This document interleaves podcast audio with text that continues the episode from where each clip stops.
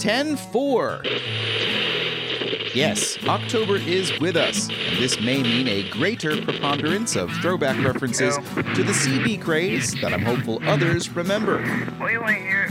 Okay, wait a minute. Turn your speaker down, Snoop. Either way, you have received this message, which takes the form of another installment of Charlottesville Community Engagement.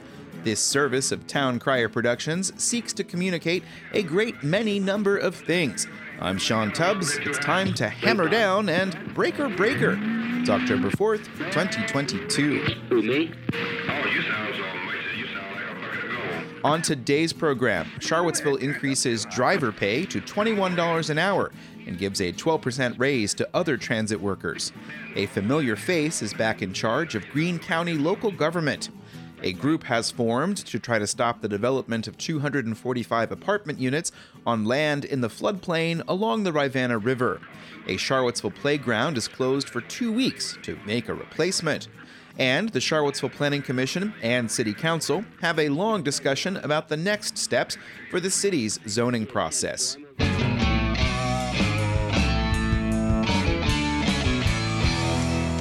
In today's first Patreon fueled shout out, Charlottesville United for Public Education wants listeners and readers to know about a Public Schools Matters webinar happening Wednesday, October 12th at 7:30 p.m. How will the reconfiguration timeline affect your student? What's in the plans to renovate Buford Middle School? How well is the school system doing on transportation nearly two months into the academic year? Join Charlottesville United for Public Education for the discussion and to ask your questions. There's a link to the Zoom webinar in a link in the newsletter. Thank you for that shout out.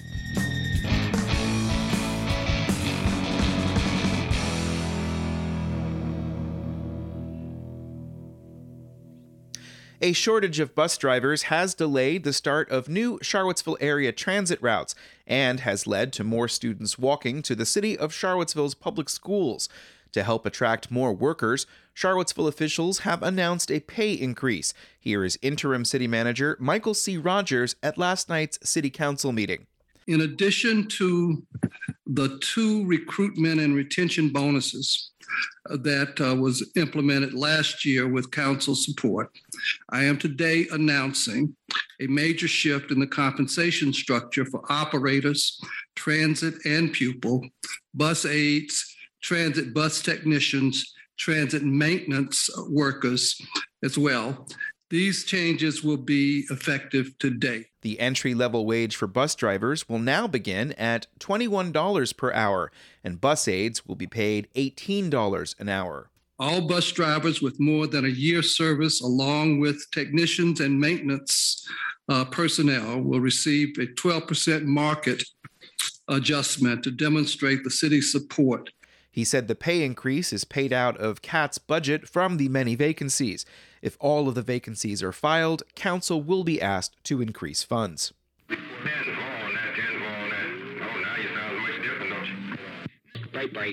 Yesterday was the first day that Brenda Garton was back at work in Greene County to run that local government while the Board of Supervisors seeks a permanent county administrator. Mark B. Taylor resigned last month to take a position as school superintendent in Spotsylvania County. Garton previously served as Greene's interim administrator after John Barkley stepped down in 2018. She's also served in similar caretaker positions in Rappahannock, Frederick, Gloucester, Orange, and Prince George counties. In a press release, she said that she enjoyed her previous service in 2018 and 2019 and said that it is critical to the continuity of the organization, staff, and ongoing projects to maintain stability and steady progress while a search for a new administrator continues. The next meeting of the Greene County Board of Supervisors is October 11th.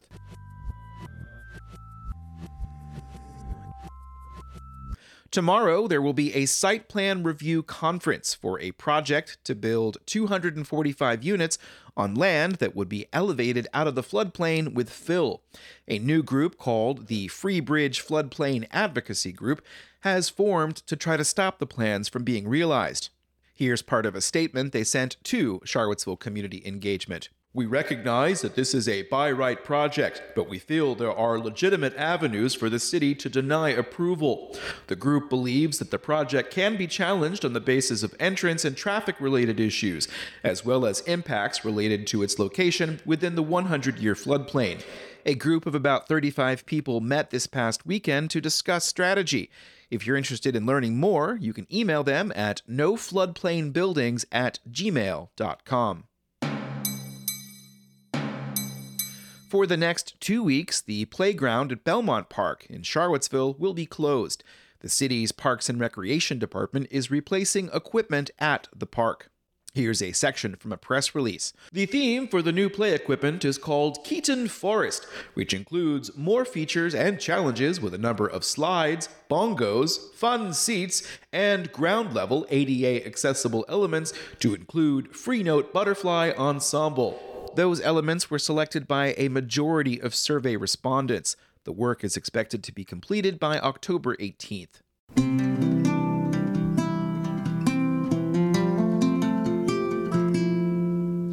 You're listening to Charlottesville Community Engagement, and in today's second subscriber supported public service announcement, do you want to learn how to reduce food waste by growing your own food and learning how to preserve it? The Piedmont Master Gardeners are teaming up with the Virginia Cooperative Extension to offer a class on Saturday, October 15th at 2 p.m. at Trinity Episcopal Church on Preston Avenue. In addition to covering food preservation techniques, the program will examine the problem of wasted food, how much goes to waste, why waste happens, and why waste matters, and how to keep the valuable resources used to produce and distribute food from ending up in landfills. Space is limited. To preserve a place in the class, you can register at piedmontmastergardeners.org/events. Registration closes at 5 p.m. on October 14th.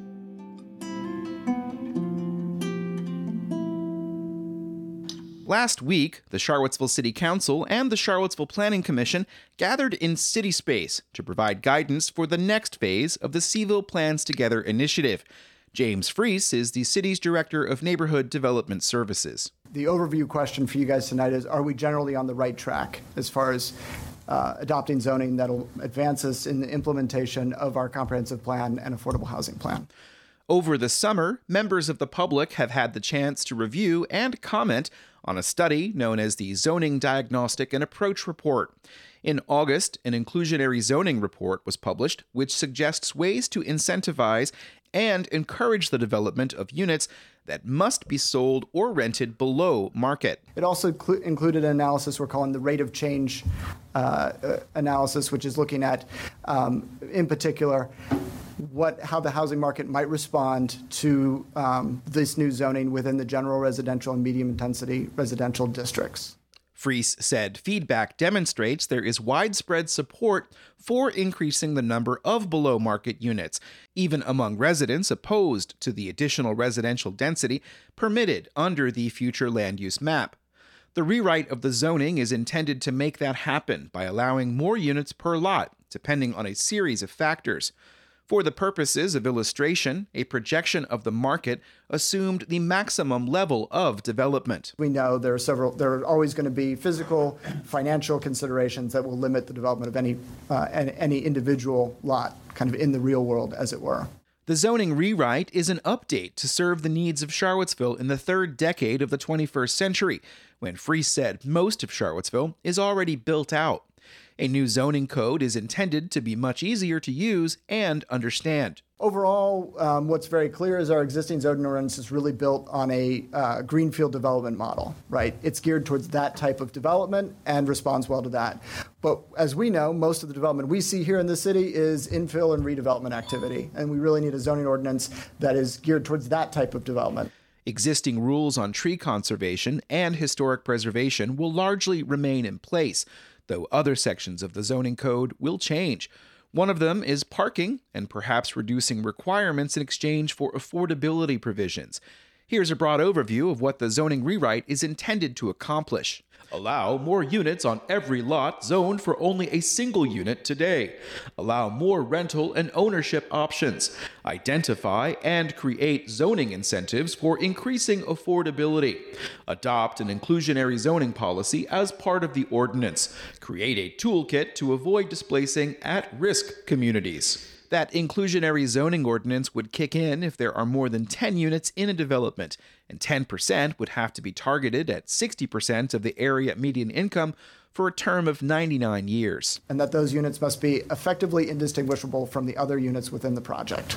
City Councilor Sena Magill wanted to know how the city would make sure the affordability provisions would actually work. How are we going to enforce that?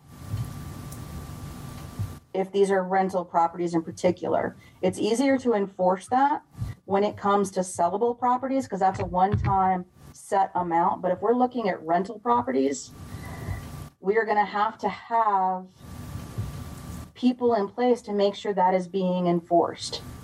Philip Kash is with HR&A Advisors, and he said the city will need to monitor the rentals to make sure the terms are being met but there are limits.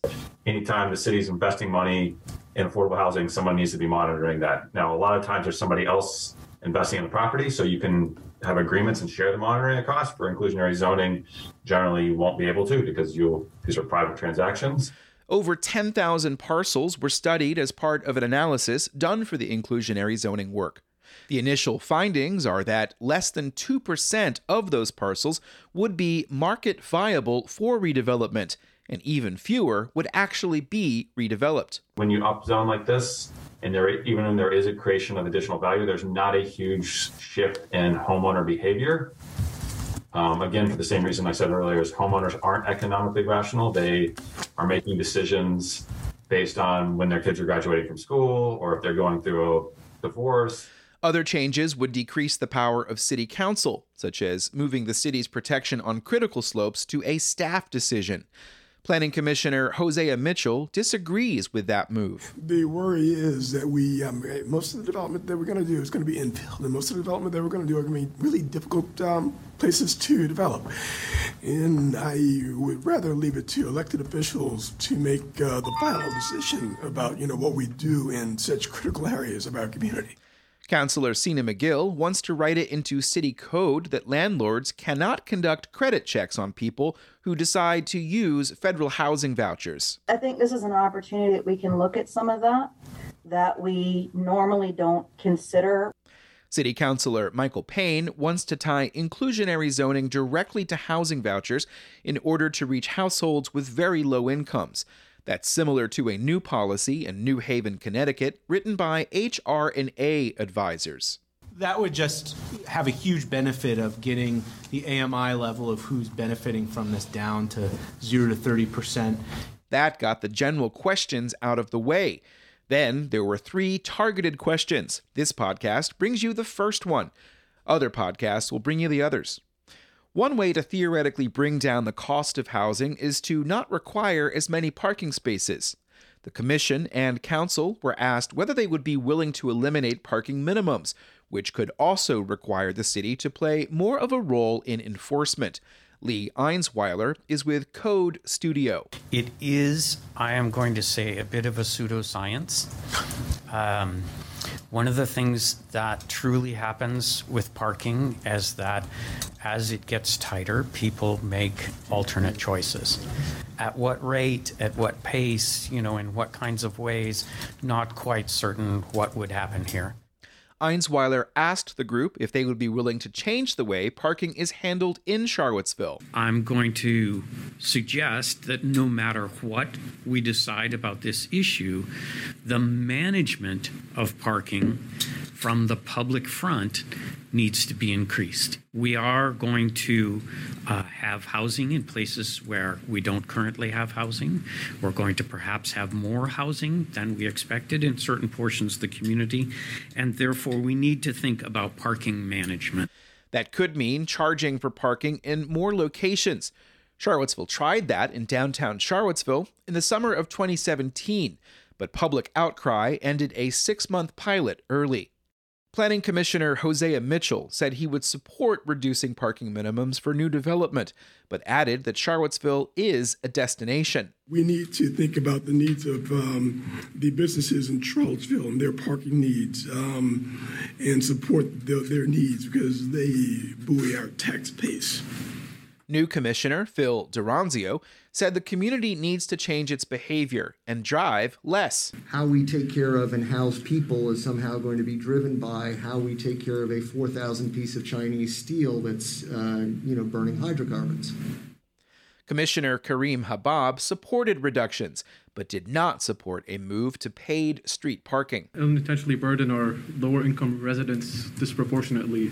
New Commissioner Carl Schwartz said he believed developers of large complexes will provide parking because they know residents will demand spaces a larger development or larger developer is going to be smart enough to know that you know if they need a certain amount of parking, they're going to put it on there um, on their site. Um, so yeah, it's more of a concern with um, you know the people who live in the neighborhoods that um, might lose their parking spot that's currently out in front of their house. And you know, are we going to do a um, citywide permit parking or something in, in all the residential neighborhoods?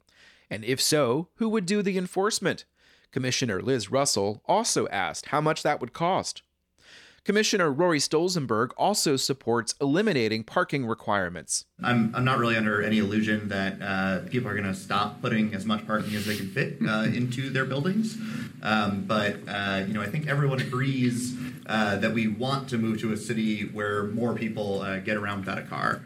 Bill Palmer is the non voting representative from the University of Virginia, which, unlike Charlottesville, has a transportation demand management plan in place to help manage parking. There's a lot you can do with technology these days that, that wasn't there even five years ago. And so I think, you know, to take a, a close look at that and, and it could be a lot different than what people really have in their mind.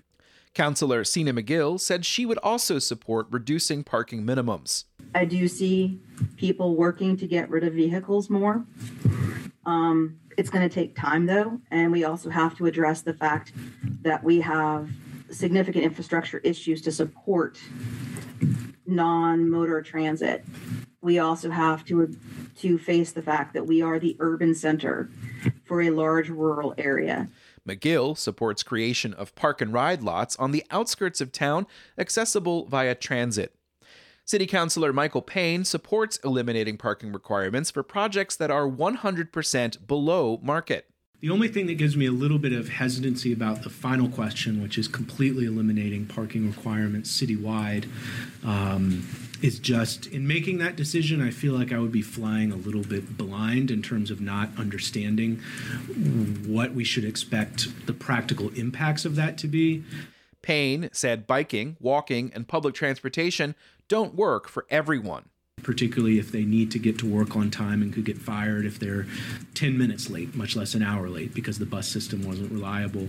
Um, and we're at least 10, 15 years out until I think we have implemented our regional transit vision plan, until we have bike ped infrastructure that's fully connected. Charlottesville Mayor Lloyd Snook said some basic questions needed to be addressed. So the premise of eliminating parking minimums for residential property has to be that a significant number of the occupants can make do without access to a car either because there is transit available or because it is a close enough walk to where they would need to get to or because you know e-bikes or, or, or whatever. I will say as somebody who has ridden bikes in charlottesville for more than 60 years the hills can get really rather daunting. They were daunting when i was eight. They are daunting when i am 68 Snook said eliminating minimums makes sense in places along transit lines, but less so in areas that are not on a bus route. Vice Mayor Juan Diego Wade said he was supportive of looking at the issue, but he said he's also concerned that people won't get out of their cars. He said he's aware of what is happening in other larger communities. We have to remember Charlottesville is 10 square miles. We don't have a lot of options to, to do different things. And as we said, most of the property is already used. So we have to kind of keep that in mind when we use different examples that Charlottesville is 10 square miles. Wade works as a mentor and said he asks the people he works with what their transportation options are. He said having access to a car can open up more possibilities.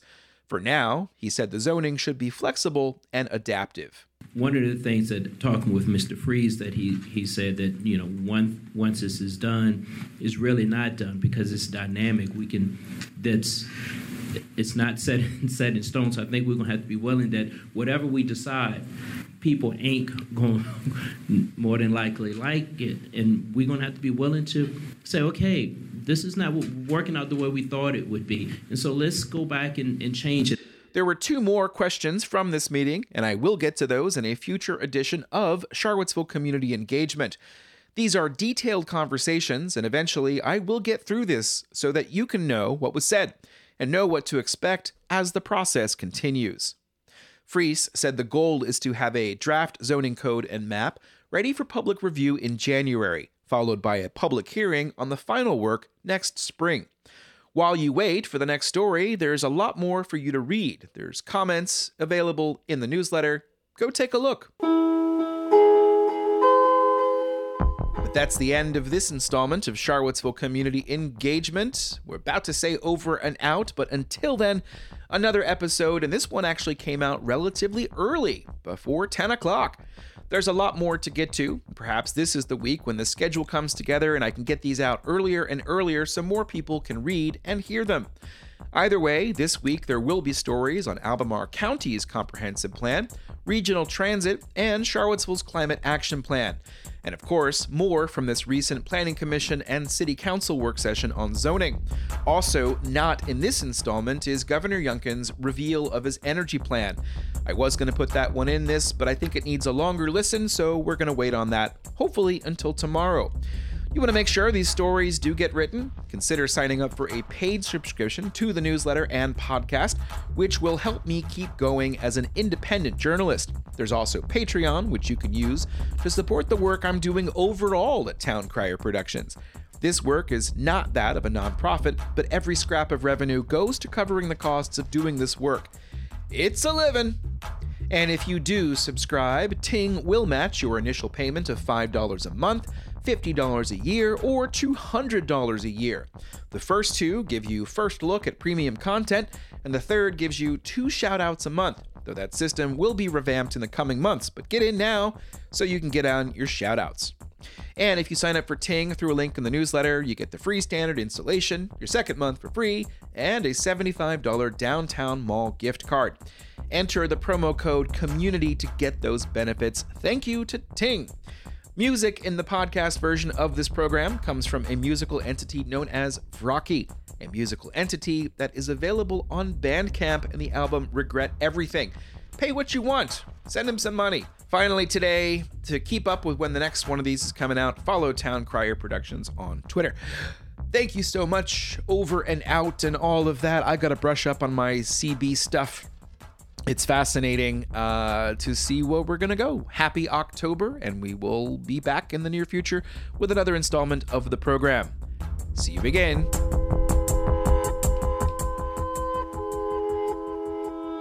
Negatory is the opposite of all of the above in short, no. A short short is the opposite of a long long. Now, here's a big one that I left for towards the last because it's one of the most important you'll ever use, I guarantee you. Mercy Day, under all circumstances, means Mercy Day. We gonna